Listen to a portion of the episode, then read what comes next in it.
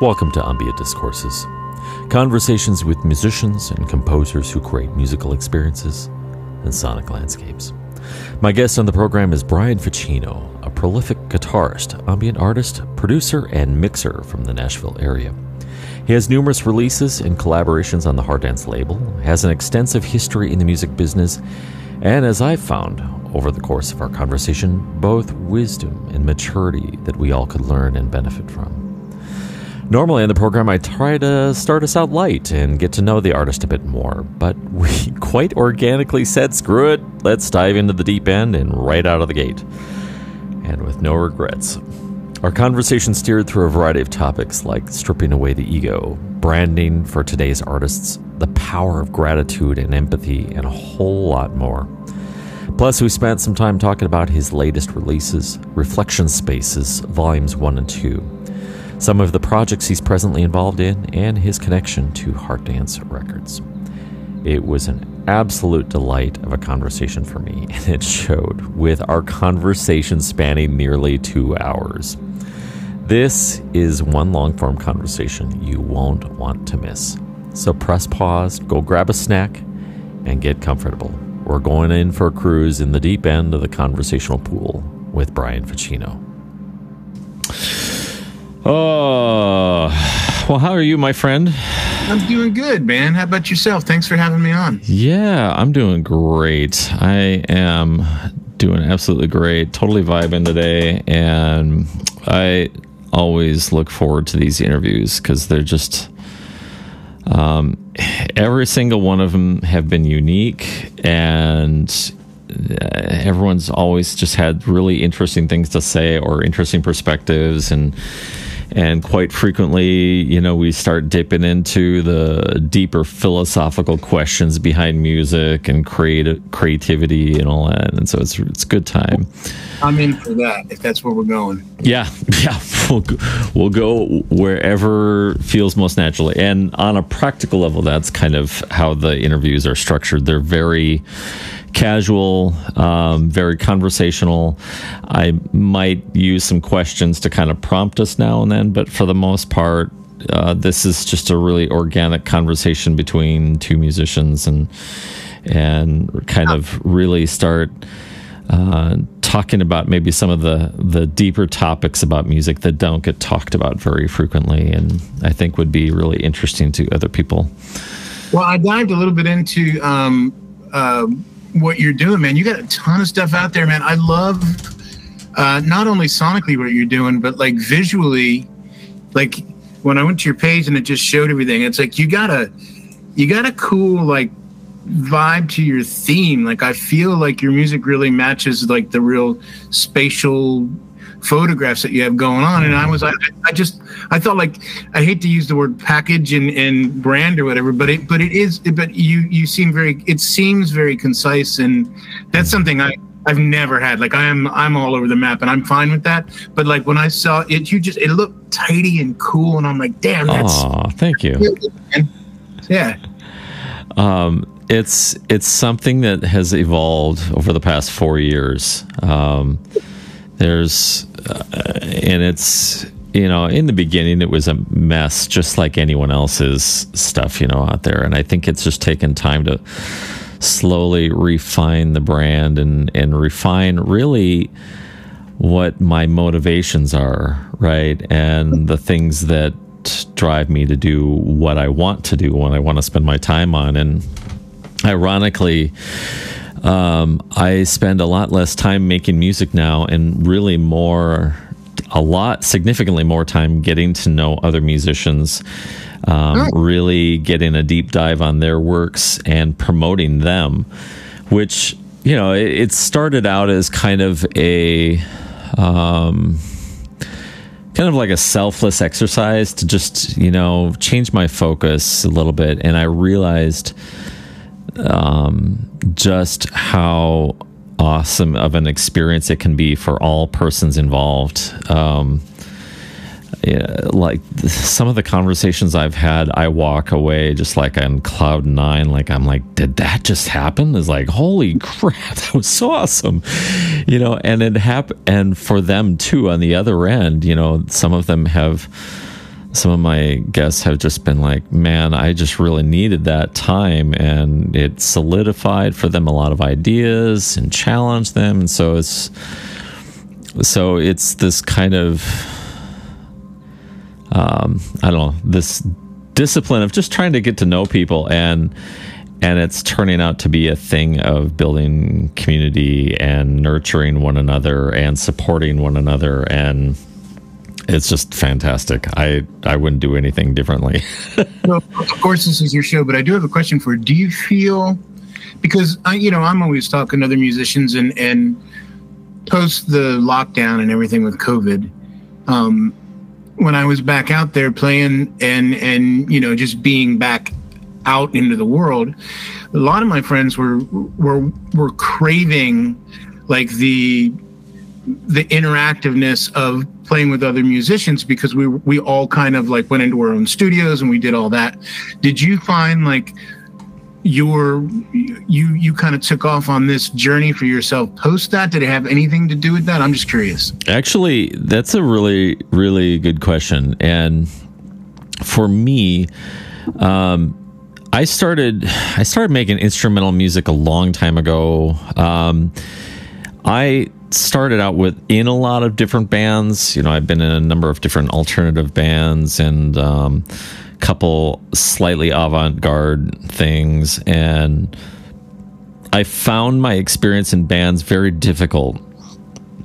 Uh, you know, because you have competing egos, and it's very difficult to get you know three four five musicians who are all on different planes of consciousness or egotism to work together as a cohesive unit and just decide we're going to leave all our egos at the at the door and just come to be a collective. And i've i've really only had one kind of band experience like that. All the other ones it was just ego.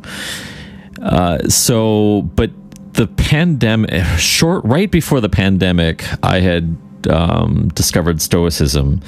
And that philosophy really transformed my perspective on music, why I make music, what my motives are. And and I decided, you know, because I was, I nearly hung up.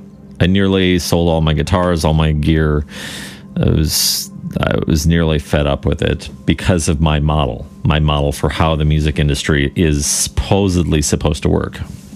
And, and in the process of really so to try and distill it down I, I threw away my old model.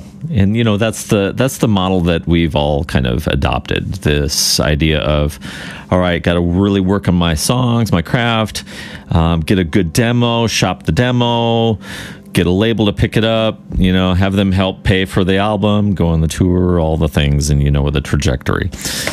Um, but this kind of did a level reset for me, and that in that um, it was trying to rediscover music creation in its more purer form without the distraction of capitalism. mm-hmm. yeah, I'm with you on that. And, yeah, and and so over the past four years, it's been this process of trying to strip away the ego, strip away um, the things that I don't know have been priorities for me, but now don't matter.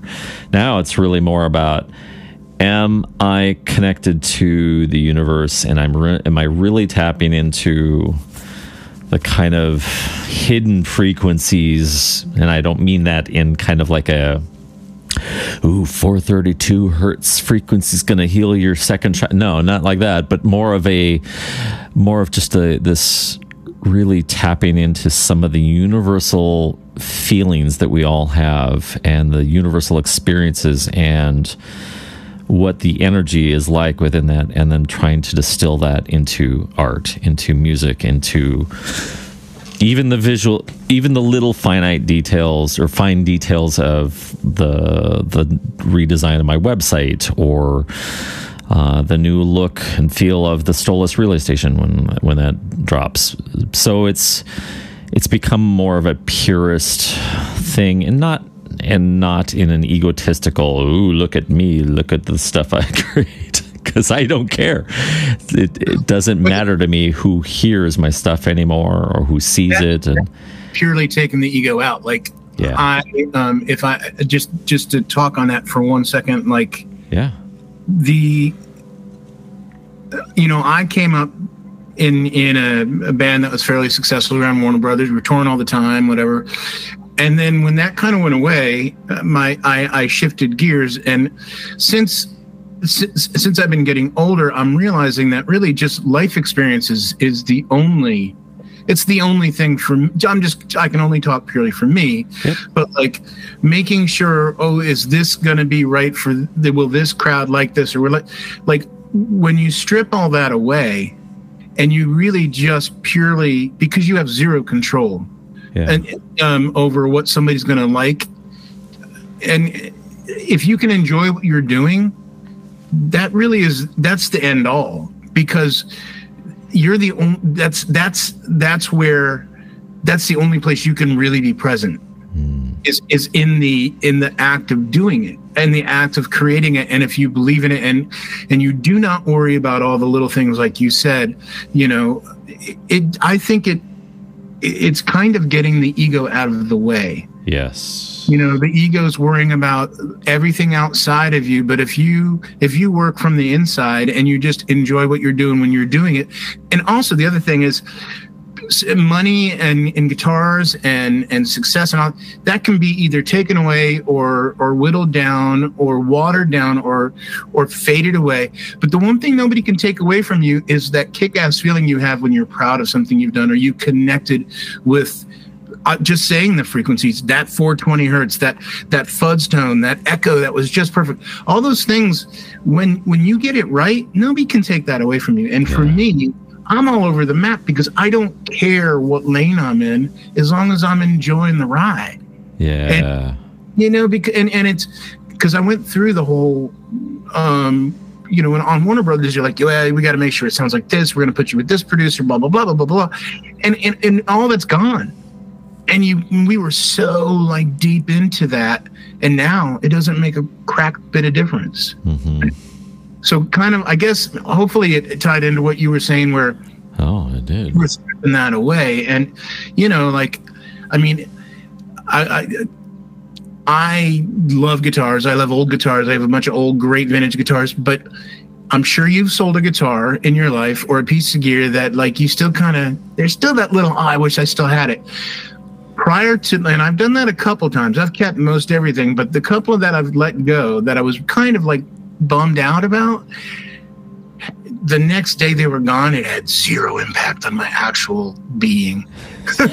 yeah, right. and it's like it's like hard to almost like it's almost hard to like believe that when you when you're like, oh, I love that guitar. It had so many memories, or it sounded this way, and then you wake up and you're brushing your teeth and you're like, uh, I'm brushing the teeth the same exact way, and I don't have that guitar anymore. Yeah. But that, that can be applied to so many different things in life. So for, for me, I think being present in the moment and making the music you want to make for you and being true to that is, is king. It, it sure is, and you're you're talking my language right there. The uh, stripping out the ego and getting down to the basics of what it means to make art, and not and like you're saying to be very present to be conscious in what you're doing because i think if you get the minute you start dwelling on the results and how you want this to like how many do you have goals in mind in terms of how many views you want on YouTube or streams on Spotify? And if I think the more that you spend time in that space the more it really distracts yeah Let's pause the conversation for just a moment. We're going to check out a track from Brian's latest album, Reflections Spaces Volume 2. This is a great track, one of my favorites actually, and this is entitled Guided Paths, here on Ambient Discourses.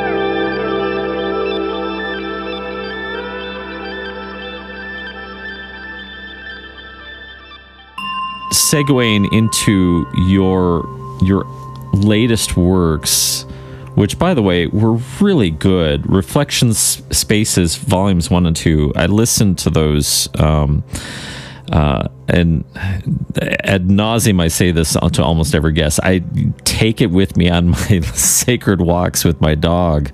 I take her for nice long walks, and and I give the music just a really deep, focused, present listen and like immerse myself. And for me, when I was listening to both Volume One and Two, I I the only way I can describe it is that for me, it was listening to the foundation of a diorama.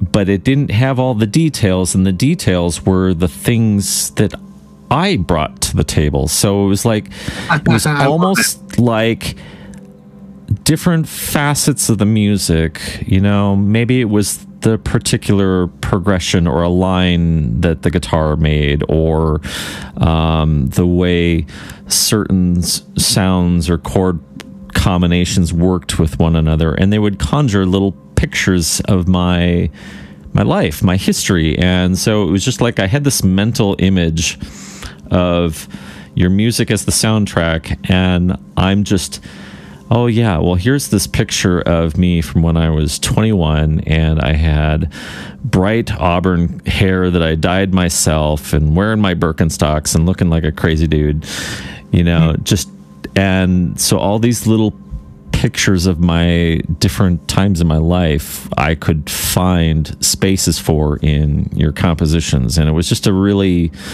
really cool listening experience for me. Oh great. Thanks man and so t- let's let's talk about the project a little bit. What um, take me into so you're you're starting to think about maybe you just wrapped up. I think maybe, was it of the light, I believe.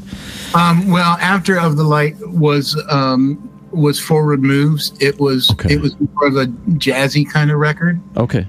Um, it still came out on Heart Dance Records. Yeah. Um, I had what happened was I came up with a ton of material and went out and I know you've interviewed Sherry Finzer. Mm-hmm. And so I went out, uh, I live in Nashville and I went out to um, Arizona and met with her and Cass Anawaty, who masters all my stuff. Uh, and I played them all these different, um, they were, most of them were fairly close to being wrapped up but not mixed. And I just wanted to get get her take on it and get his take on it. And there was a collection of them that clearly by listening to everything felt a little bit different genre. Yeah. And so they had suggested, hey, you know, what if you took this out and you know thought of it like this? So forward moves is was started to be on the uh, reflection spaces, but it was like a, a, thing of five songs that I just tweaked for a different genre, and she put it out, and we were we were just seeing what it would do. So it's it's more jazzy, it's more.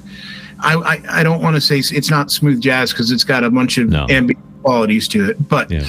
um, so after of the light, that's what happened, and then when that I, I was I had worked my butt off at the end of the previous year. And so I took three months and I did that record and I did both um, volume one and two of Reflection Spaces all at the same time. I just hunkered down in my studio and for about three months just woke up every day and worked. Yeah.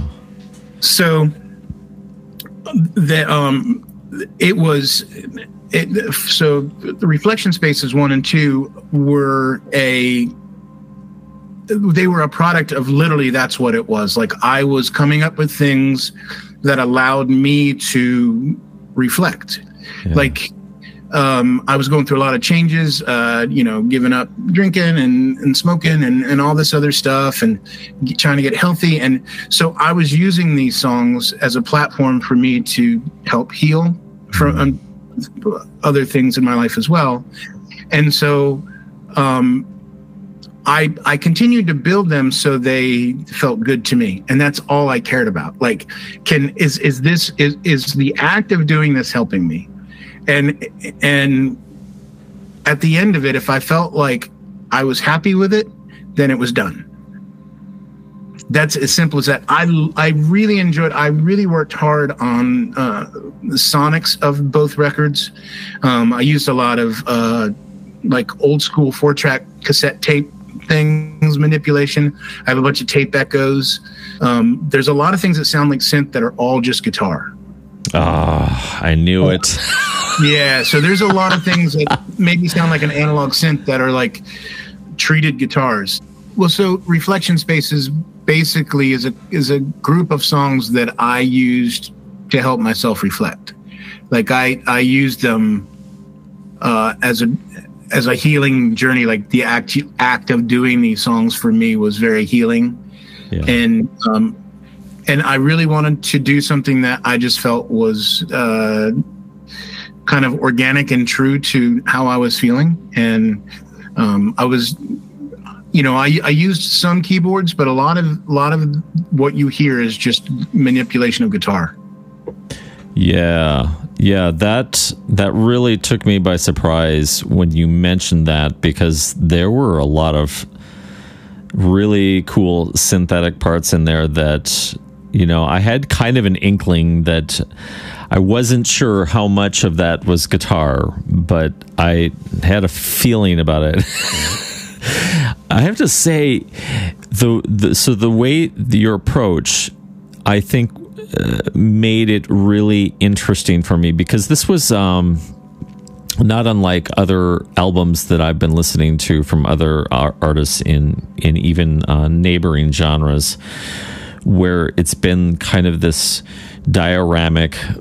Um, approach to making an album like they each have their own little tiny story within a story, um, metaphorically speaking, of course. But and that's the way I felt like your album was for me. Like it, it allowed me sufficient space, and it was imaginative enough. There was like. It, so it wasn't like just the same type of sound from song to song. There was there was a kind of a net what felt like to me a natural progression from but with unique soundscapes in each song. You know cool. what I mean? Yeah. Well, that's, I mean, I wanted to make sure everything had its own uh, space, uh, to coin a term. Um, I wanted to make sure that it, it brought the listener on a journey if they listened all the way through. And it wasn't like, if you listen to the album more than once, you weren't, you wouldn't be confused if everything just started off the same and it was just a different color of the same which is which is great which is fine but i again i i have no issue like kind of jumbling up genres together to to make my idea come out. Right. I think not being afraid of of branching out into that space i think you end up with more interesting compositions i think. Because there's a little bit you you can't ever be lulled into an expectation of that that you're going to get the same the same stuff throughout the album. It was really right. unique. In fact, the even even the listening to some of your guitar voicings in some of the different songs, they even had kind of different essences or flavors about them. Like one moment I feel like I'm I'm listening and there's hints of David Gilmour coming out and and another moment it feels like oh man this could totally be a Mark Knopfler tune or you know and that's kind of what it was for me. So I I almost felt like I had little hints into people that were even and I'm just presuming this, but presuming that you you know some of these influences kind of um, have become a part of your musical DNA. Yeah, and, I can't. I, I it's I don't even try to hide it. Like it's it's for me because I spent. I mean, I started playing this eight, and I've, I've probably said more on guitar than I've spoken in my entire life. It's going to come out in, in my my verbiage. It's going to come out in my language, and and you hit two of the big ones. Like I'm a huge Gilmour fan, huge Knopfler fan. Love Jeff Beck. I love Adrian Belew. I love Robert Fripp. Um, you know, anybody that kind of took took some chances, I I always thought was cool, and not that like I I mean, I can't say that when I was in my 20s, I wasn't still trying to be them because I was in that young gunslinger kind of mindset. But now it's just because I've kind of facilitated the ability to um, kind of recall those influences. If I feel it's the right sound, I do it. Yeah. And, and you know you know and so at any given minute in one song I can switch you know I, I can switch my my tonal space um, into hopefully at some point it sounds like me like i can hit the note and you're like okay no that's definitely you. That's what everybody's trying for but mm-hmm. i can't lie and say it's not made up of the people you just said. Oh totally. It's yeah it's it's part of who we are. Like it's unavoidable. In fact i th- think the way that to really liken it to something that isn't copyright infringement or trying to overly steal or overly uh, identify with another artist's work or their sound. But from a cultural standpoint, like historically, songs were passed down uh, from hmm, family right. to family and there's a certain timbre or rhythm to way things were sung or done. Or maybe there's a certain way that an instrument was played in a given culture. So to come out you know into you know beyond your formative years as an instrumentalist and you're you bringing with you sounds from other instrumentalists other artists that's a part of you now because that was a part of your formative years when you're growing up listening to Floyd albums like on vinyl or you're yeah. you know you're you're and it's just a it's just a part of you. It's well I there's times when I'm laughing and I sound just like my dad. Yeah. So if I'm a guitar player and I'm listening to certain guitar players all my life I mean it makes sense. Like we're just we're we are products of that. Like and and nobody's nobody's like going i can't believe you're ripping your dad's laugh off. Like I'm like i can't help it. It's just kind of who i am. So you know like yeah when you're when you're 10 years old and you're listening to like you know jeff beck and he's playing and you found out what a whammy bar is and you've been doing it for that long you're it kind of turns into you and you that's you know i I'm not trying to make Jeff Beck covers or anybody, any other guitar player cover music. I'm just trying to be me. But, yeah. but just like we are, we are humans, and and we we take that that those influences with us if we're lucky. You know. Yeah, hundred percent. I mean, that's it's it's only natural, and it's sometimes why I feel like the law does not belong in the realm of art because because almost all art is going to involve some level of copy and paste you know oh yeah it's it's it's just inevitable because you're you're creating something in response to what someone else has done. I mean, that's kind of what art really is. You you observe something, you hear something, you touch something, feel something, and you respond in kind with a medium that makes most sense to you, whether you're a musician or a writer or uh, a playwright or a construction worker, woodworker, doesn't matter. I mean, you learn right. from the people before you and you have to emulate them. So it only makes sense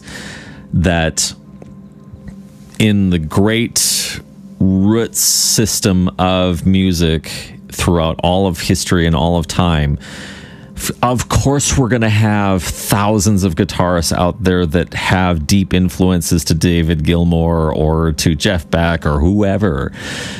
It's because it's a part of our culture. Yeah. you know. And really like if if you if you grow up digging something um even even like uh, I mean even even real trailblazers that like that came up and, and really took some left turns. But if you if you grew up with something, right, and it's it it satisfies you to hear it or to play it, then your your most um, your your your most true work to yourself is doing things that you do that make you feel that it's right. Mm-hmm. And so you were going to draw from the things that make you feel right. Um, and how they come out is a, is a complete product of yourself. How far you bring those influences with you is is a completely different thing.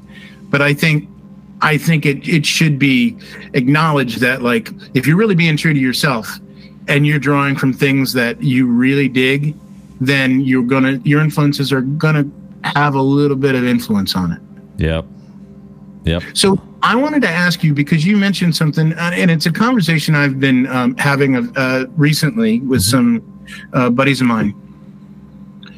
Um, when you had said it, you know, it's these influences make up who we are, and the question that went uh, my whole life, like when when the, the topic came up of is music something you do or who you are, my first. Mm.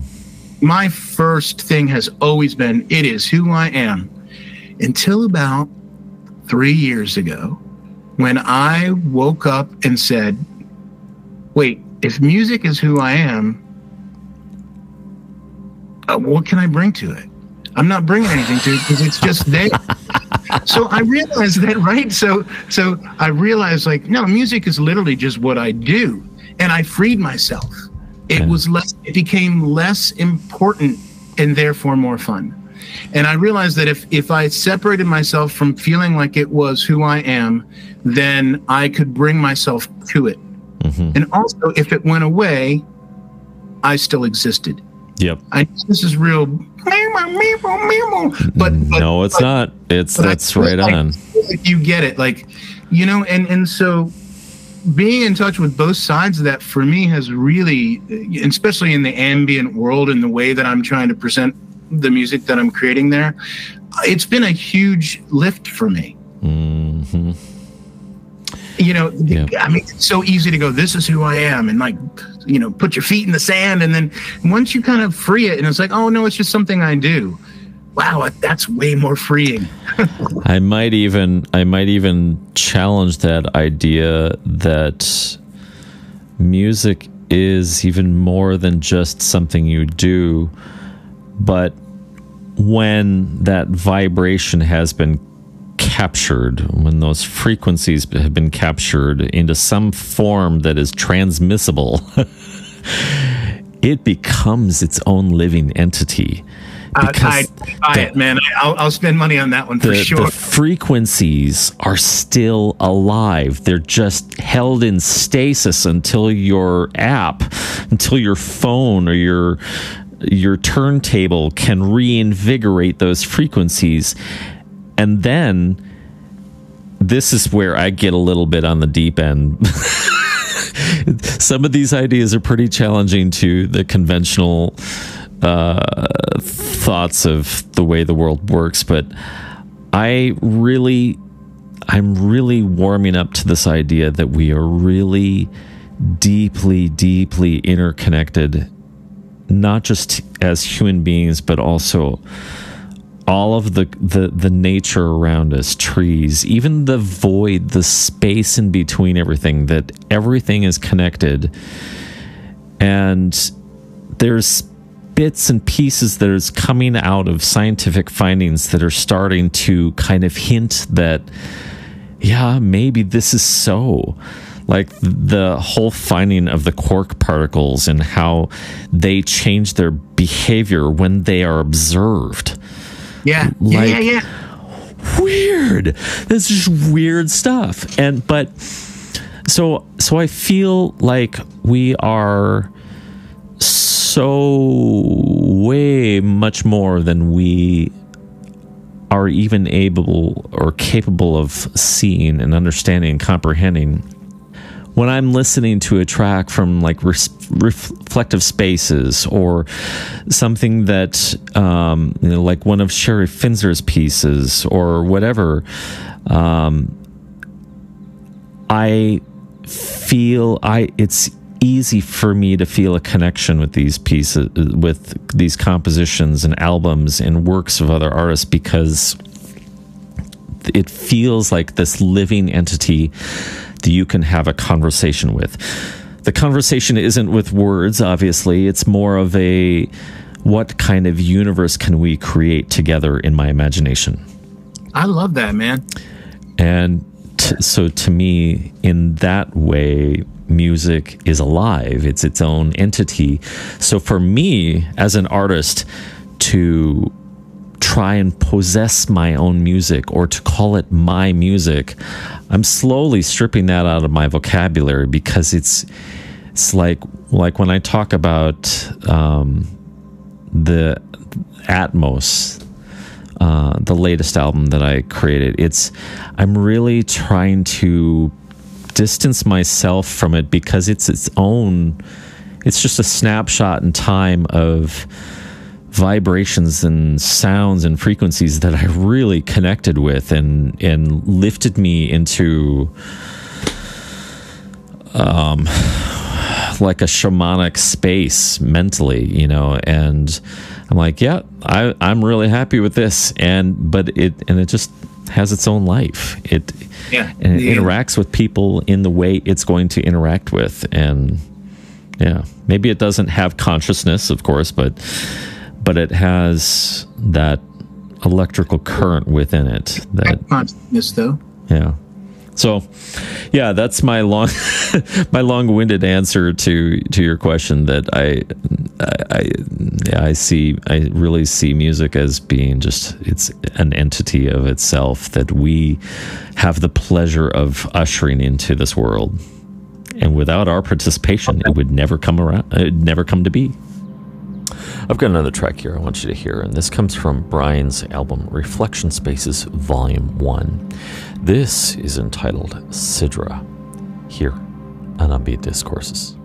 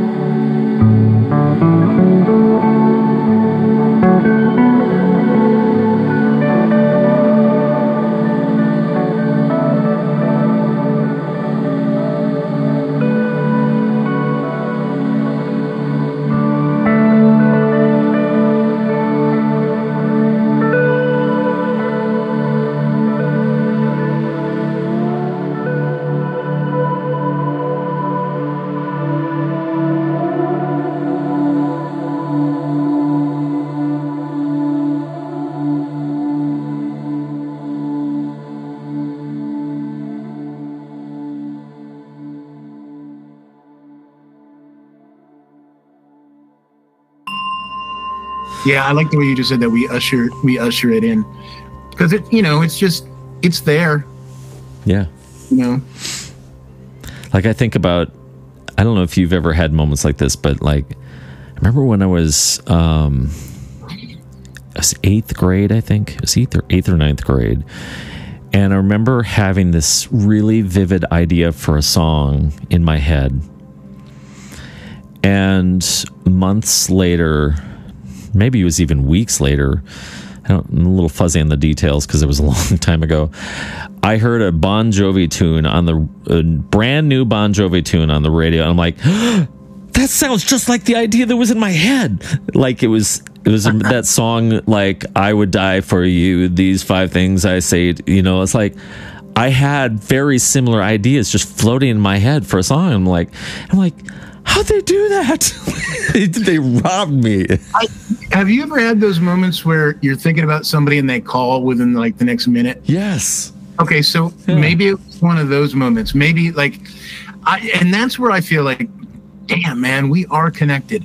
And it's eh, oddly enough for me, it's been happening like at an accelerated rate, where yeah. I'm thinking of somebody and they call, or you know, or or whatever, or I end up seeing them, and so you know, if you say we usher things, like I like that idea that we usher these things in. Maybe, maybe you were just feeling it being out yeah. there. Yeah, I like that idea. I, that's that's a very interesting idea because that would be in line with um, some of the quark particle ideas that like how to or no in quantum entanglement that's the word i was looking for like how two electrons that could be like millions of light years apart, but they respond identically, you know, to the same stimulus in the same way instantaneously. So the idea being able to communicate through an infinite span of distance. So maybe to your point that maybe there is something about this, this kind of being quantum entangled with other people's musical ideas that they're interacting with themselves. Well, that's yeah, it's very possible. I and to that like that whole idea that if you like you you split this in half and then like there, there's infinite space between two points. yeah. That that drives me nuts. But at the same time, it's like, well, if that's possible, anything Why not? is. Why not? Can I can I bring up a couple of cool things that I'm involved with that I'm I'm getting ready to work on? Absolutely, please. I would love to hear it. I uh, I would, and I know you can edit this, but I would like to just talk about Sherry and Heart Dance and just give a shout out because yes. they. Yeah. So, you know, I I met Sherry uh, and Cass Anawaty um, about four or five years back, uh, and they were doing Majestica, and they asked me to come join them on a um, on a live show on Echoes with John. And then um, we uh, we worked on some music together. We did a record together, and me and Cass have stayed friends. And he does all my mastering.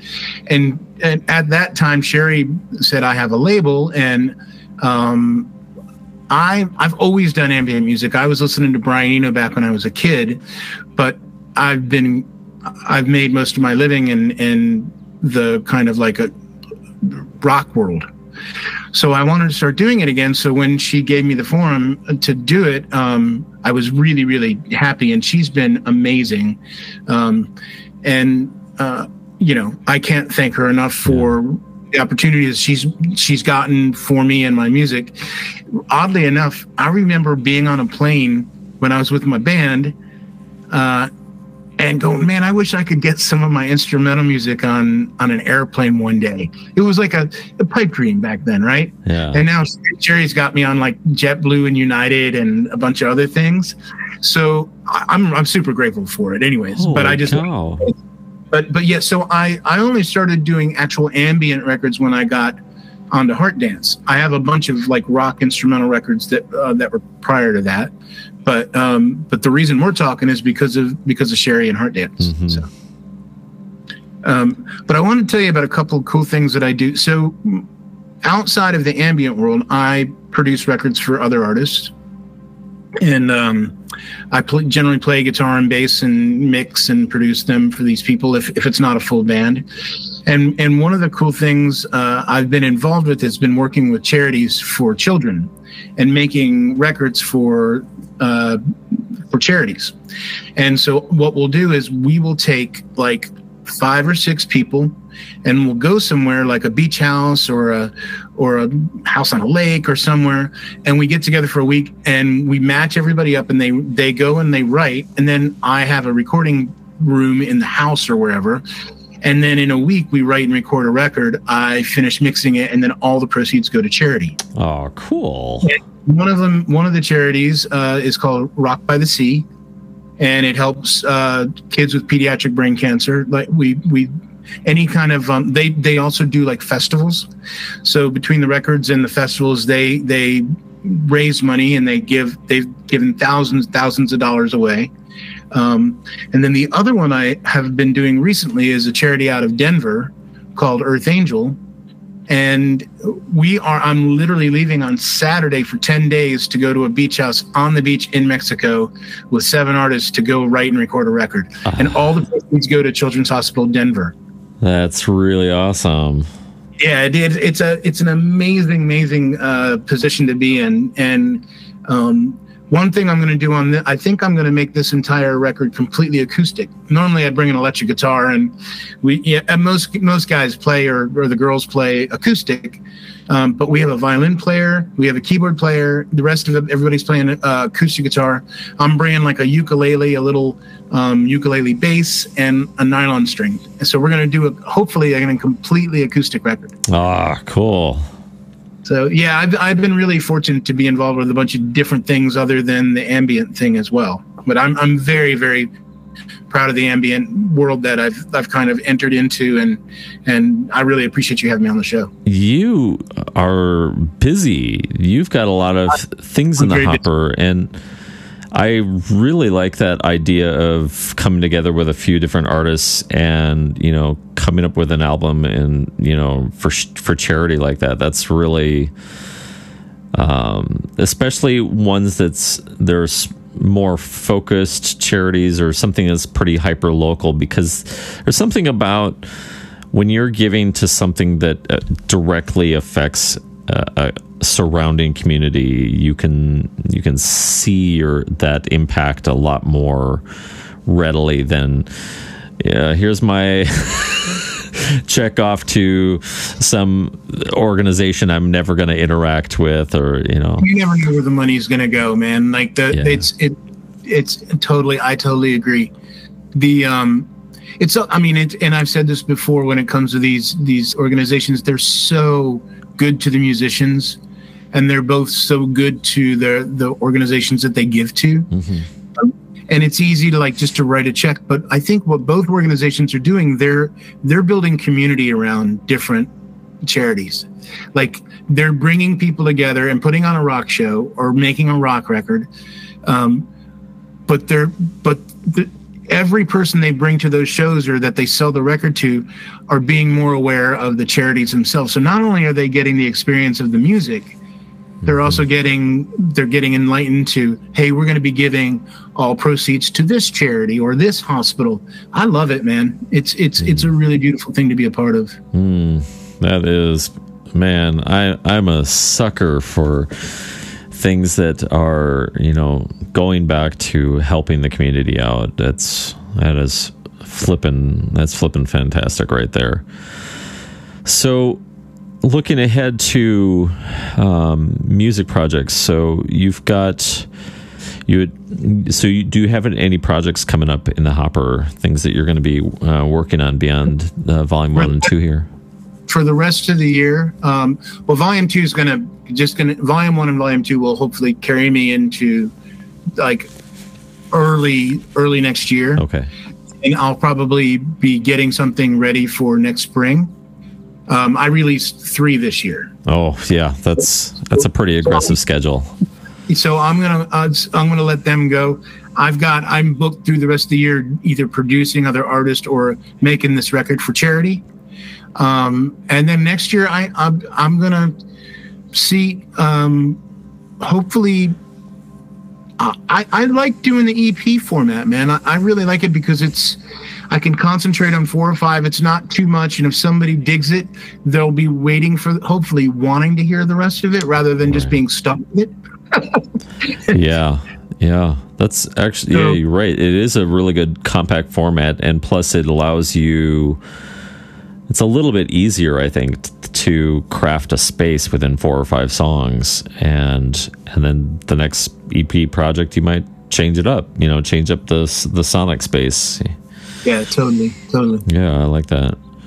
So, um, yeah, I got. I mean, I, I've always had a lot of different irons in the fire. Like working with Heart Dance is the most like singular line that I've taken like for any aspect in a long time. Like just, and I this t- happened a long time ago, but it's a funny story. Like I played on a GWAR record. Hmm. I don't know if you know who GWAR is. Well, they um GWAR's a heavy metal band. They kind of dress up in costumes and they're like, it's pretty cool. But they they tour all around the world, and they their fans are rabid. And years ago, after playing on that record, um, I was playing in a country cover band in like South Dakota, and I walked through the kitchen and they were playing the record that I played on, and I literally had like a red and white checkered country shirt on, man. And and and the cooks are tattooed all the way head to toe, long hair, and they're and I'm like, oh, I played on that song, and they're like, bull. So I had to take my my um my driver's license out and show them. They had the CD right there, and I'm and they're like, what the f are you doing in South Dakota in a country bar, man? And I felt like I won because I'm like, yeah, it doesn't matter what you do as long as you're having fun. so I try to I try to mix it up quite a bit. I think it keeps it interesting. You know, if you're not beholden to one particular style or genre, you know, it's I think it makes for a lot more fun and freedom. It's it's imp- I think when people say stay in your lane, it's impossible. Like if I got a manager, they'd be like, uh Yeah, I know.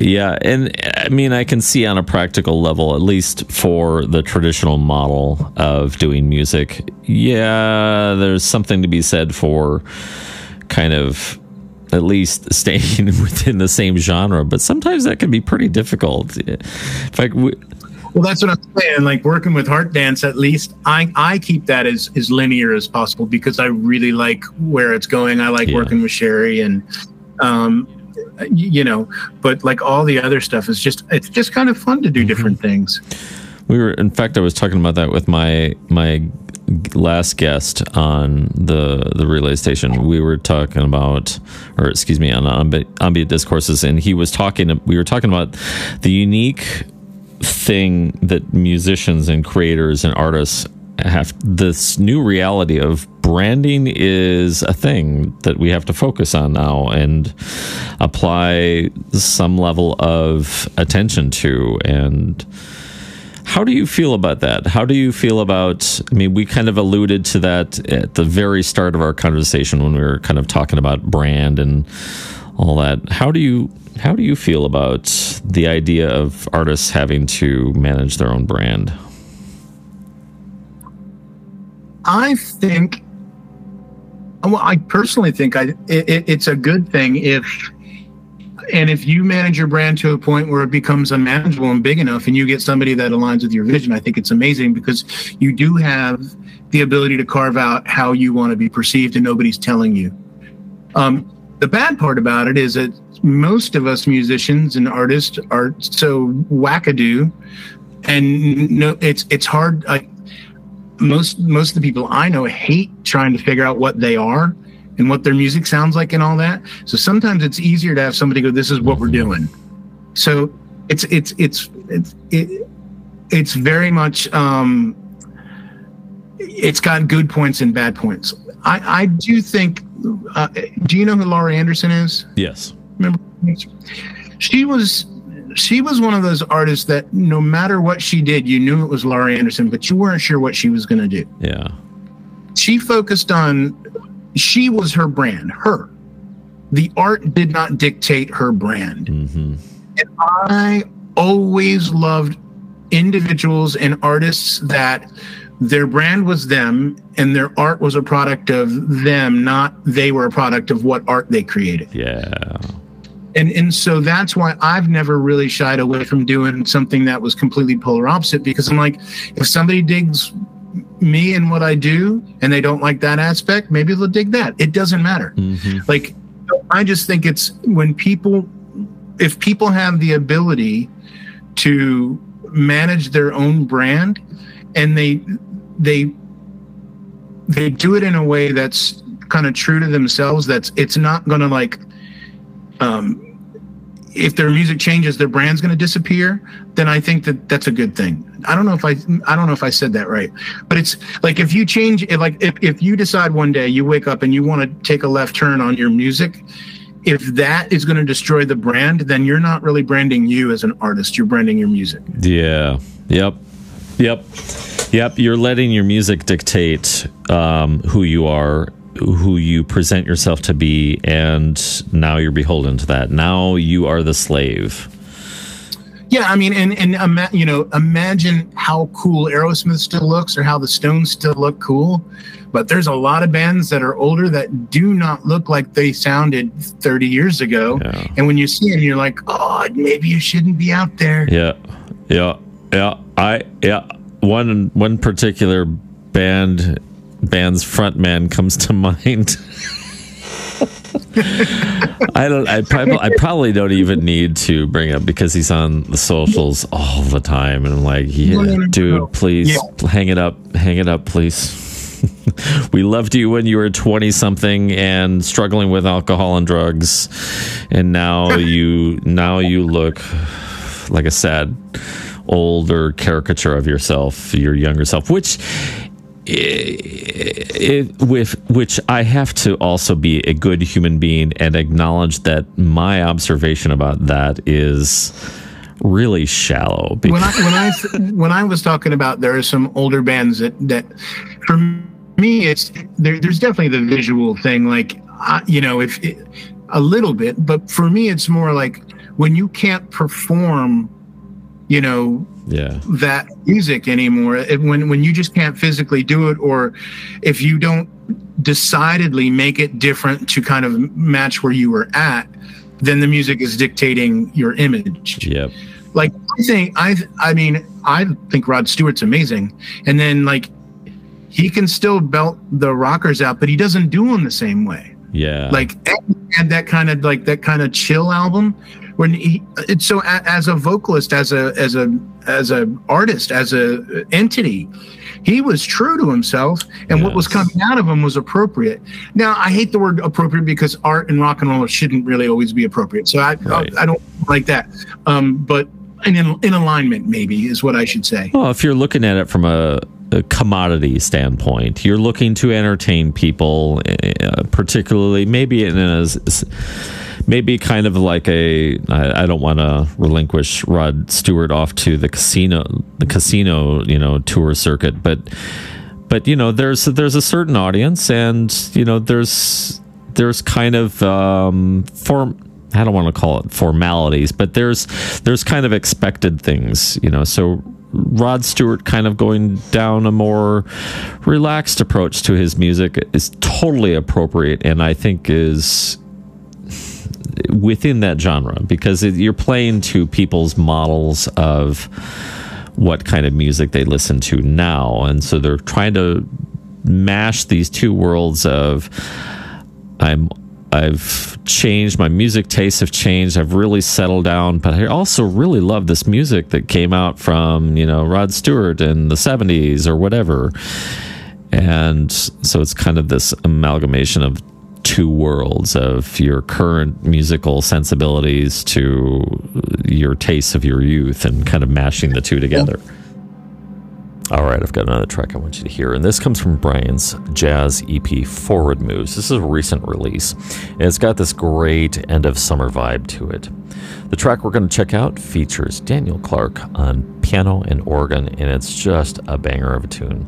This is entitled That's Right, here on Ambient Discourses.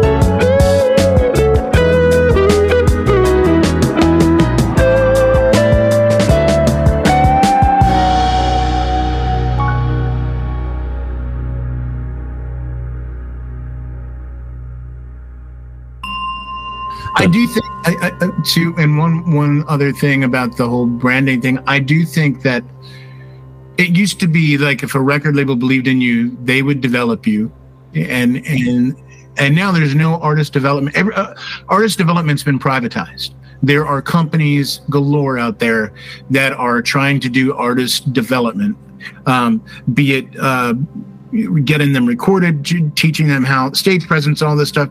The label doesn't do any of that anymore. They're literally just looking at numbers. And I think, man, I think it's very difficult in this crazy streaming. Everybody's putting up something like every five minutes on socials. I think it's crazy difficult. And so there, there, that's tough. You know, there, there, I don't know that there'll ever be a. I don't know if, if it's set up will there'll ever be another Rolling Stones, Beatles, Led Zeppelin mega band like that. I just don't right. know. Let's unpack that for a bit because this has become this has come up a couple times, and I've you know of course never been able to resolve to you know uh, a, a, a consensus on this, but let's let's unpack this idea of of that we've got such high saturation of artists and music and there's no shortage of music to listen to where do you think that leaves us then as creators to respond in a healthy way to the the vast drowning levels of music that's available for us how do you think we should respond as artists in that? I think what I'm going to say may sound a little um, messed up, but I don't think we should give a crap. I think we should make our music. I think we should enjoy it. I think it should be part of our life experience. There is absolutely no way that we have control over who's going to listen to it without a bunch of money behind us that it's making something happen. So when it comes to that, I, I think it's wasted energy to be bummed out about it. Mm-hmm. I, I, I, think if you want to do something about it, you figure out a way to do something about it best you can. Otherwise, you enjoy being a musician and be grateful that you get to do it. And I, the difference is, I'm older now. Like I'm not in my 20s, so I, I don't have the same, um, mm-hmm. same. I can't answer like the the way I would answer when I was younger. But right now, I'm I choose to do my best to let that go away mm. and make my music, and so so I can feel good about it. Yeah. Yep. When I was talking with Robert Rich, he had an interesting idea that we kind of played around with a little bit. Uh, music you know, in its before it really became a commodity for us and and a product of capitalism, it was very community oriented. Um, you know, it fulfilled some sort of shamanic role within the community, or to teach history, or to fill some sort of social need, and it was all about the immediate community you were surrounded by. So if you, you know, you were a drummer or instrumentalist of some sorts, you were serving a community, uh, uh, and maybe that. maybe as musicians, yeah, yeah, we say screw screw the metrics. Why why does it matter? And drawing our attention more to, you know, the immediate people that I'm surrounded by that have shared interest in these uh, musical genres or ideas or expressions that maybe they become our immediate community where it's really really where that's more heavily weighted than how many spotify streams we have in the end. Yeah i like that. Like i when when i um i think when i when i was saying can't can't worry about it. It's it, you can't obsess that there's a billion songs being released. You can't because it's too much. It's it's above it, it's it's above like the threshold of of your control. So you, you just do what's in your control, and and I think still back down to enjoying the process of making the music is important, and do it. I think again, you know, at the stage of life where I'm at, I I I mean, I'm lucky because I am on a label, and they do work hard to try to place my stuff and and I'm trying to get it out there as well. But the the idea of how vast it is and how much competition and how much is going on I can't I can't like I can't concern myself with it. Yeah. It's too much. And it's I think of the same thing for me like I don't think burying your head in the sand is a good idea when it comes to world news, but who knows what is actual news anymore? Like the like I, I don't I don't actively watch like news programs yeah. anymore. I, I, quit. I'm much happier for it. Um, it's because it, you, you end up taking on so much uh, negative energy. Again, you don't know what's true and what's not, but but that that's not immediately affecting you unless you allow it to. Yep. I did the same thing. I think I stopped watching the news sometime after 2016 because I just I, I saw myself on a one-way path to a heart attack. just anger town. Stress. Oh my god. I was angry all the right. time. Exactly. And that's like I showed up at work one day. It was, in fact, it was in November of 2019, and I showed up and I was so angry because there were some just really jackhole drivers that morning on the commute in, and I remember feeling absolutely out of control. Like my life is spiraling, and I can't get my anger under control, and it's gonna get the best of me one day, and so I hopped onto YouTube and I'm like, I need some sort of thing to help me get my anger under control because I feel out of control. And like, for somehow, all of the right keywords must have aligned, and the algorithm said, My son, you need stoicism.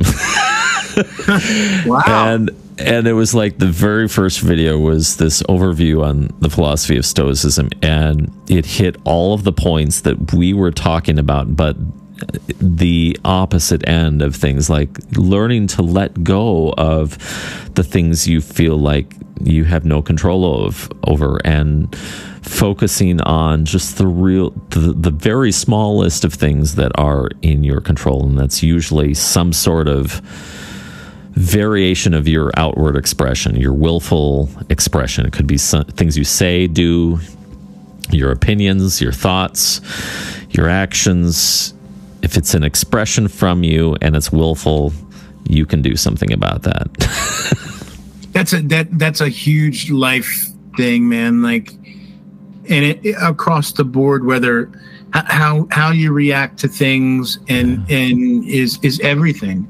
Yeah. You know, like I heard this amazing, I, and I'm sorry, I, it's probably a pretty popular little video blob on Instagram, but this guy was talking about how, um, you know, artists and musicians are people, uh, creative types, right? Uh, across the board.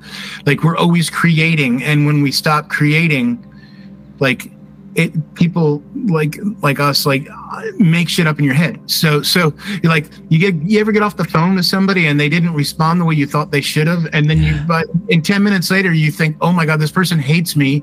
Like they're never going to talk to me again. I what did i say wrong? And really what happened was like their dog took a poop on the floor in front of them and they were trying to pick it up and not let you know. And it's it's like so we're always creating stuff in our head and letting so i know this sounds like i went off on a tangent but letting letting the little things that you can't control go and trying to calm those stories in your head and just deal with what you can deal with yeah. is a real great recipe for happiness. Yes. Because because you take so much you take so much like what ifs out of your life and you're just boom just there. You- you're more present because you can't you- you're always thinking about what happened or what is going to happen. When you stop and you're just right there hmm i'm okay. I got a roof over my head. I'm dry. I'm warm. I got food in the fridge Is everyone those- listening? Is everyone paying attention? But, but i mean it's it's really hard to do yeah. but i also i also think in the creative process it's also very important to be like that Yeah. Don't worry about there's a million streams that are going to come out on the same day. Don't worry what somebody might think of it. Make sure when you hit that guitar sound, you feel electric and it's because you know it's right. That's all you have control over. And if you don't play guitar, then you're screwed. Yeah. It's yep. You're you're speaking my language, Brian. This is this is this is the sort of thing that keeps me doing this week after week is is the hoping that these i these sorts of ideas that you and I are talking about right now that they that they hit someone who goes oh my god why didn't i think of that i've been doing this the wrong not the wrong way but i've been doing this the less healthy for my mental well-being way you know and and focusing and or being distracted by all all of the things that don't really matter in fact There's a lot too. There's a lot oh that my doesn't. God. The the so the stoics have this thing and they call it the the dichotomy of control. It's it's just a simple tool to all right make two columns. List out the thing within something you're you're struggling with. You list out all the things that are in your control and list out the things that are not in your control. If it's not in your control you're not allowed futz with it. You're you can't be bothered to worry about it. You can't change anything. You might be able to affect a little bit of change, but you're so many of the stuff is it, it comes down to you have to work on you as a human being. You have to work on your opinions. Your opinions, by the way, of course, matter nothing. The world continues to to turn regardless of our opinions. Yes. Um, that's- and even our beliefs the things that we cling to our attachments the things that we're we're really hung up on our aversions the the things that repel us and the things that piss us off or all of that doesn't matter. It's all it all can be changed. Because i mean this is we have like in america it's it's the perfect illustration of when um, understanding and empathy doesn't go far enough. We're first illustrating that it is possible within one idea to have widely different perspectives on something.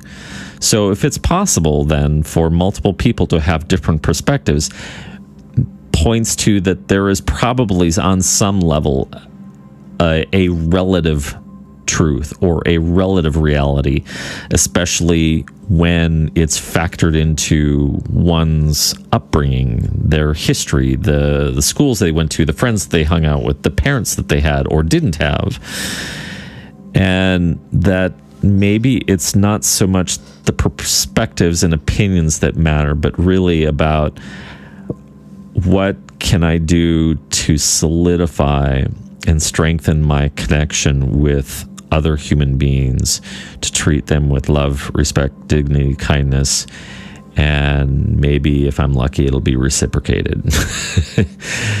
gratitude and empathy are two of the most um, important uh, things for happiness. I mean, I know we've been ta- I talked a little bit about that earlier, even you just as well.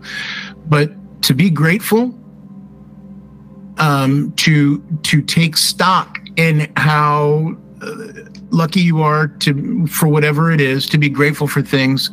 You can't you can't be like grateful for something and mad at it at the same time. Yeah. Not not at least one thing. Like yeah, I, I think that's that may be impossible. But also empathy when you when you take time to be to kind of feel like an alignment with somebody else and understand that we are connected and and and and have, have space in yourself to understand or even if you don't understand be okay with somebody else. Mm-hmm. like those are two methods uh, of taking like anger out of your life because gratitude it's hard to be angry when you're grateful for things. Like when you're in a state of gratitude it's hard to be angry. When you're empathetic with somebody and and you gen you genuinely feel a connection or can see yourself in them it's it's harder to be mad at them for whatever they yeah. may fall short of your expectations and and so those are two things that i work hard to to try to keep in in balance um and and it's it's very easy to like to like if you look at somebody i feel like this is my personal opinion but i feel like if you look at somebody and you can see yourself in them like if they've done something and you can realize wow i've done that as well what did i need to to feel myself come out of that? What kind of support did i receive or what i what didn't i receive? If you can give that to the person eh, i'm going to bring this all the way back to the front of this conversation when you said that this you started when you started opening yourself up to to talking with people and hopefully sharing all this stuff and it just feels good for everybody that empathy that seeing yourself in other people that connecting with other people keeps you in in a, in a positive state. Because so much of our anger comes from expectations of others that we never told them about. Hmm yep Sorry, I know. Let that no, no. That's I'm just gonna let that one marinate just for a little bit longer. It's, it's especially in bands, man. Like I can't. I mean, and when you're younger, you you you know you were talking about all these egos coming together in a band, and and and like you have to have a certain amount of ego to be on stage and you want to like have certain amount of bravado to like perform so everybody's got a little bit of ego on. But then you're looking at the bass player and they don't they don't go to the other groove that you thought they were going to go to and they're in their own space. And then you're like well what the hell? Why didn't they go to that? Like you never told the bass player you wanted them to go there. Why are you pissed off? Like it's just a myriad of things and you start stripping all that stuff away and it's a lot easier to be happy Oh, so much more.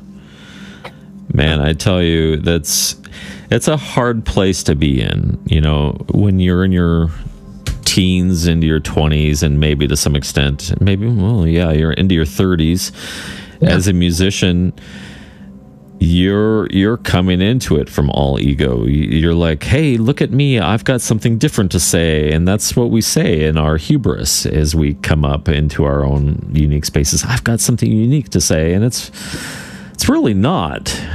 You know we because the there's only so much of the human condition that's really really unique to each individual. Dude some of the best rock and roll came out of people having too big of egos. Like there's a place for it and thank god for it like seriously, like think about the ego David Bowie must have been like pushing when he was going all out.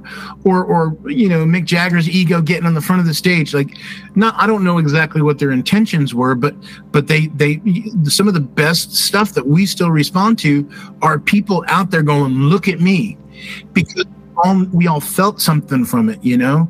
But but uh, but I don't know that it serves you well outside of being on stage and being in life as well.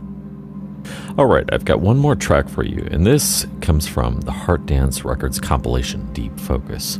This features a collaboration between both Cass Anawaty and Brian Fechino, and this is entitled Beyond the Peak, here on Ambient Discourses.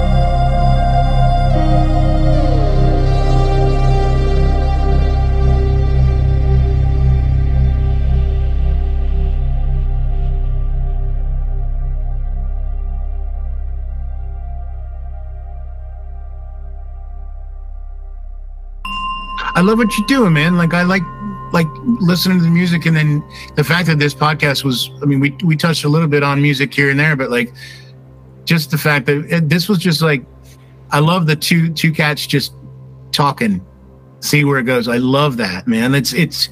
I think hopefully people find it interesting, but like I do. Well, you know, to be honest, I really don't care if anyone else finds this interesting or not because two years ago, actually, no, not even that, a year ago, the idea of me phoning up an absolute stranger and deciding we're going to sit down and we're going to have an hour and a half conversation wherever it goes, that would that would have terrified me. In fact, if if you really kind of hyper analyze, and please don't do this, please. if you really were to go back and hyper analyze the interviews and listen to the questions, and you would you would pick up on, oh my God, he is terrified. but now it's with each and every conversation that I've had, I become more and more fascinated with everyone's ideas, and I'm starting to kind of get a broader picture of the universal truths, you know, the things that we all experience. And hopefully, in that, and even by way of unpacking some of these deeply personal things we're experiencing or philosophies we're testing out and trying or um, avant-garde spiritual practices we're integrating into our life they all have a way of affecting us as creators.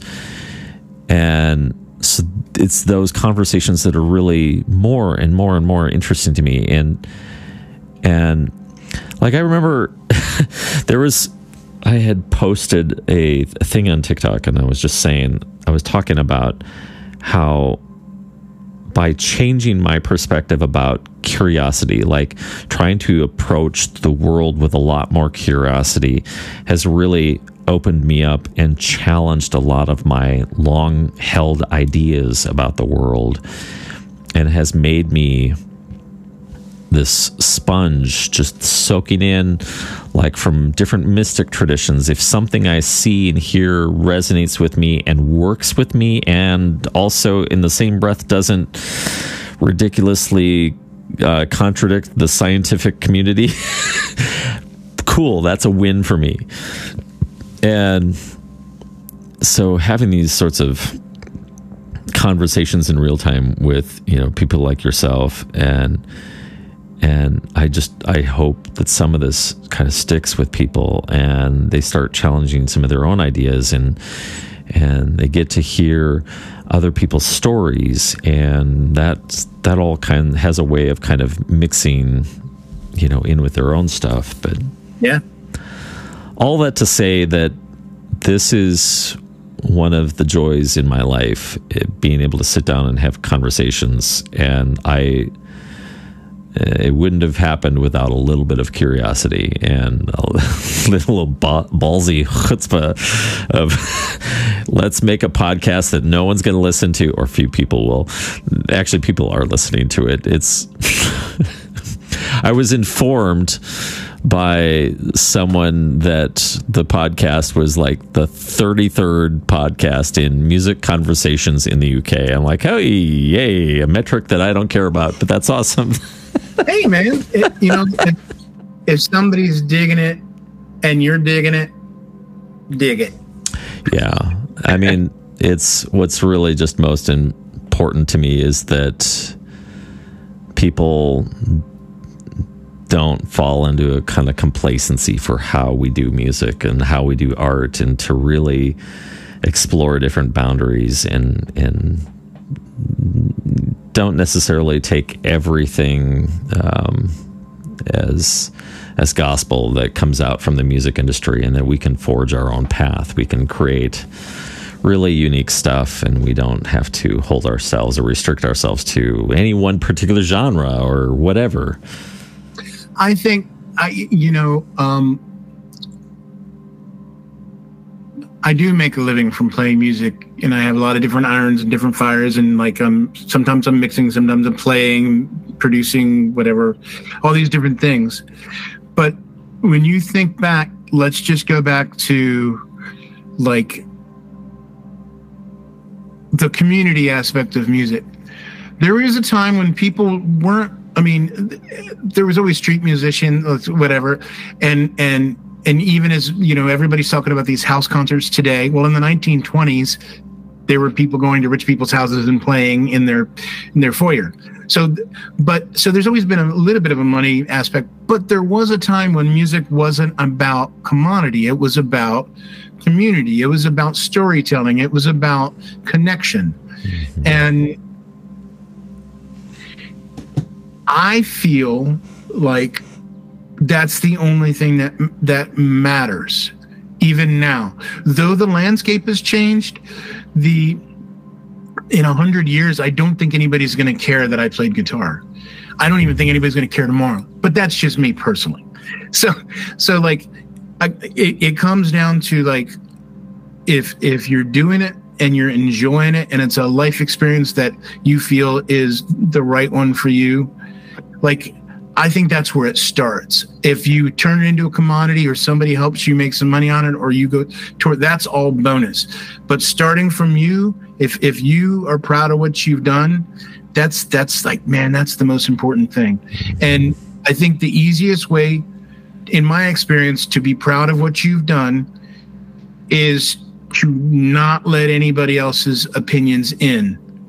Because really the only time I think actual self doubt comes in is when you worry about what else somebody's gonna what somebody else is gonna think.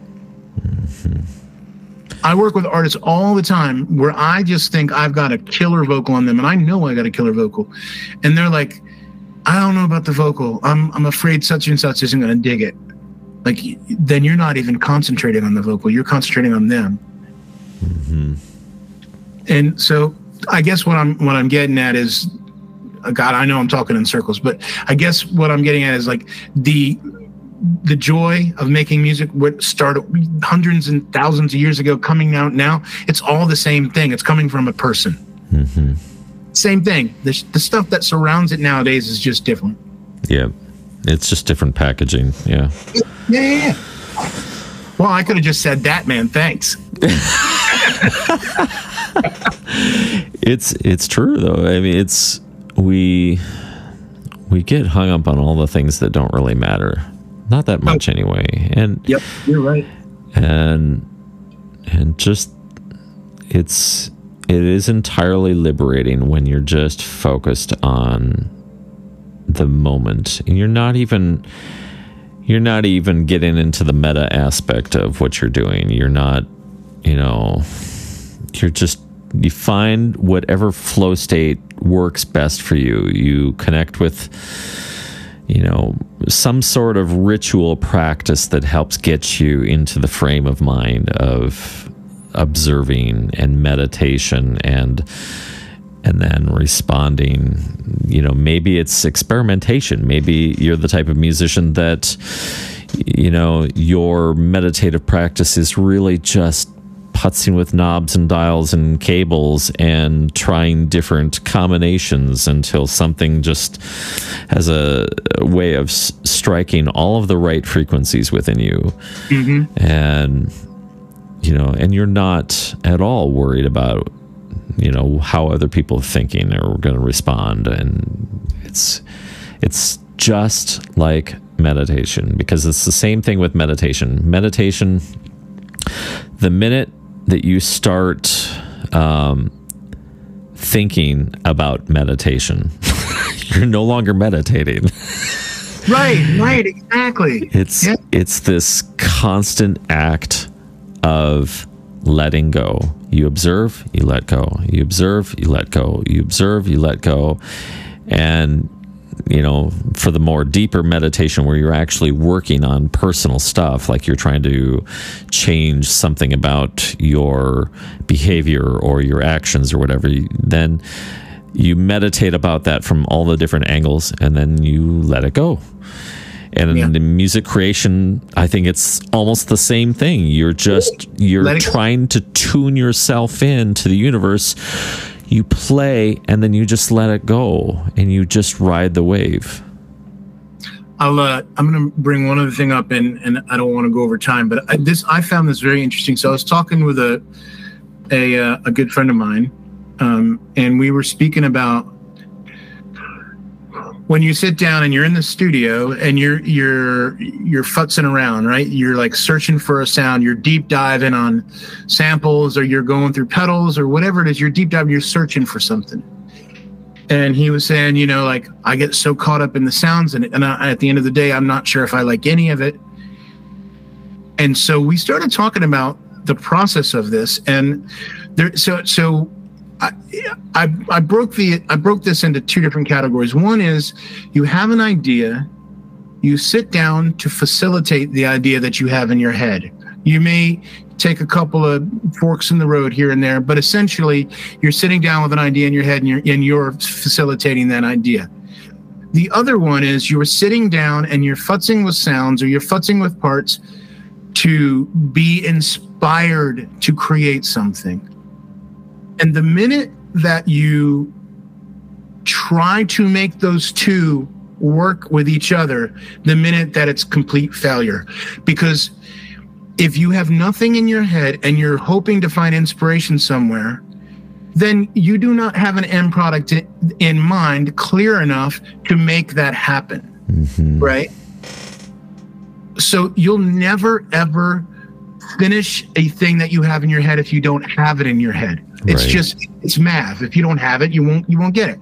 The other one is if if you futz around too much, if you have an idea in your head and you're in the studio and you start doing too many knobs and you start going off on tangents, you'll never achieve what you have in your head. So one, if you don't come up with some a finished product and you've been messing with sounds all day, forgive yourself because you didn't have a finished thing in mind. If you have a finished thing in mind and you and you go in the studio and you get some sound and it comes out different, be okay with that too because you went after something. Yeah. Is that, is that and so he was having the issue that he just wasn't finishing anything and I'm like, well, if you don't have something in mind to finish, then then just enjoy the moment of creating and if it sparks something, go from there.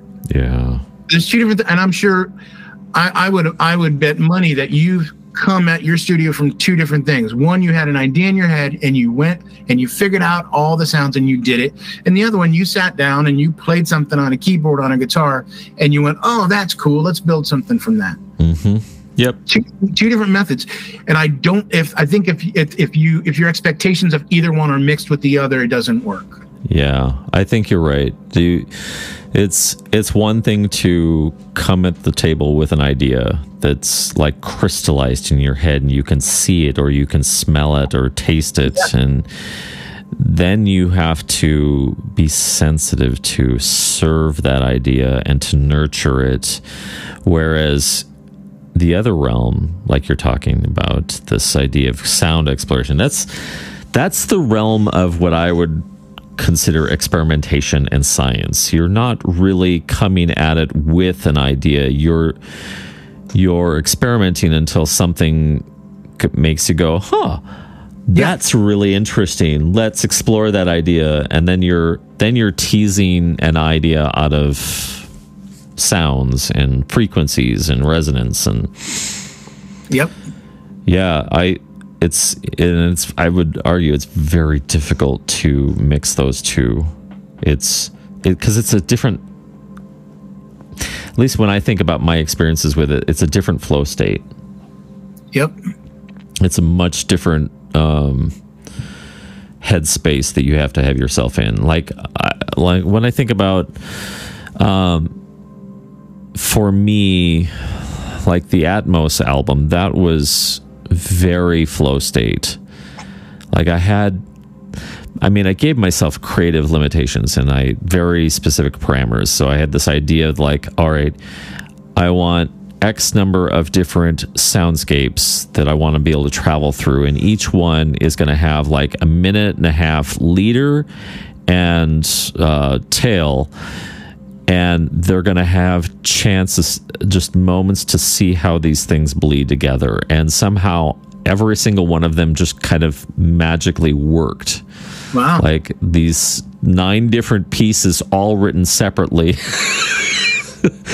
they they worked and but i don't i don't know where i was going with that but but the the the experimentation side of things is is that sensation is so much different than you feel this idea from the the universe like just drop in your head and you're like holy crap. Yeah let's figure that out. And like i've got i've got a couple of those sorts of ideas that i've written down because and that's another thing. If if as a musician or an artist or a composer or writer, if you are not carrying around a small notepad with you at all times, you really should be because man, I've had I've had some just crazy ideas at the most inconvenient times when I did not have a writing implement or something to jot down my idea.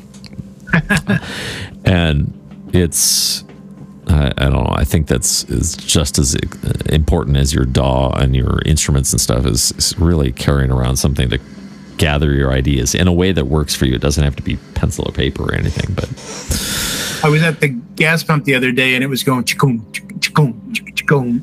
Yeah. And I started making up a bass line in my head. So I pulled out my phone and I sang the bass line as I was filling up the gas. I haven't done anything with it yet, but when I got done with it, I was like, that's awesome. I feel like I just filled up and got an idea for free. Yes. It's fun. yeah. So are you are you mainly like um like I mean I know you multi multi instrumentalist, but what's your main thing? Are you mainly keyboards, mainly guitar? Um it varies from month to month. I'm probably mostly keyboard, but I'm tightly coupled with guitar. Um, I don't play bass as much as I used to. When I was in a cover band, um, I was the bass player and lead singer. By the way, I have mad respect for people that sing lead vocals and play the bass because they're yeah. two distinctly different things going on at the same time, and it's absolutely brain splitting. So Sting and um, Meshell Ndegeocello and all the other bass players out there that are also vocalists, pff, mad respect. But uh, oh, okay, go ahead. So, but yeah, those I think so. Basically, keyboards my my main shtick. I I can probably play drums to save my life, but I would probably be be still be executed in the end for really bad fills. I, I would kill myself playing the drums. I would somehow I would die playing the drums. Roll a nat one and impale yourself with a stick. I have to say, uh, man, I Brian, I've really enjoyed this conversation, even despite the the technical issues that I've been experiencing. That seems to be a resonant theme lately. Time to probably rebuild the system from the ground up, which that'll be super inconvenient. but my friend, thank you so much for your time on this. It just it's I just really uh, you feel like a kindred spirit to me, and I really enjoy some of the ideas that you're exploring and and flip. I really love your guitar tone. right on, man. Thank you. Hey, if you get a chance, if you go on Instagram um, hit me up. And I, I, do this thing called music, the music four series. It's music and then the number four. Okay. And they're really goofy. It's like the uh, like it'll be like music for um I don't know what some of them are like music for for cats and then I'll just play some and they're only like a minute to 30 seconds but I keep having them come out um one the the one I just posted was music for dancing with Krispy Kreme donut hats on. it's like me playing and then two people dancing with Krispy Kreme donut hats. But if you get a chance, check it out. Um, I will. But before we go, I wanted to ask you, like, what's your guitar of choice? Like, what are you? What's your? What are you rocking? Um, my I have two guitars that are my favorite guitars, and both of them have endured far more abuse than I care to admit to publicly. Um, but my two favorite guitars of all time um, that I own, one is was my first electric guitar.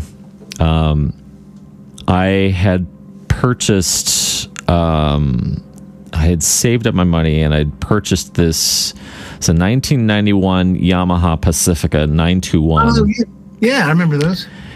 And I loved the tone and the action. It was not a particularly expensive electric. Um, You know, probably you know might you know would would basically it basically would not. Um, be like your total hero's choice of guitar because they would have this classic 1959 strat you know or whatever just something ridiculous and but for me the tone was so amazing and it conjured up you know um, like the particularly the double humbucker just conjures up this feeling of like pink floyd. It just brought a lot of that tone like gilmour's guitar tone in there and plus the versatility. It just had a lot of different phrasings and tones. My second favorite is my beat up acoustic i've got this Larrivée which is a oh, French nice. French Canadian acoustic. I know it well. And it is it's it's in such a sad state right now. I really need to take it to a luthier and and get it all fixed up again, but um, it has for me the perfect tone. Like I remember in my 20s exploring uh, different acoustic tones and I remember not liking Martin's because they were so bright. Like they were just distinctly bright. And Taylor's for me felt warm. I loved the Taylor sound, but they were too warm for me. And I just like, I just want something with clarity and warmth.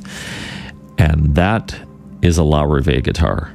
Yeah, they're it's great. Clarity. It just has crystal clear clarity just and even just the little textures from your fing, fingers on the strings and then but this warm low end that it it's like a warm hug from Taylor Swift. You know, I love that. Um, so that's those are my two favorites. Um, clearly, there's much better guitars out there, but they they have sentimental value and they have a, like a tone that I don't know just sits right with me.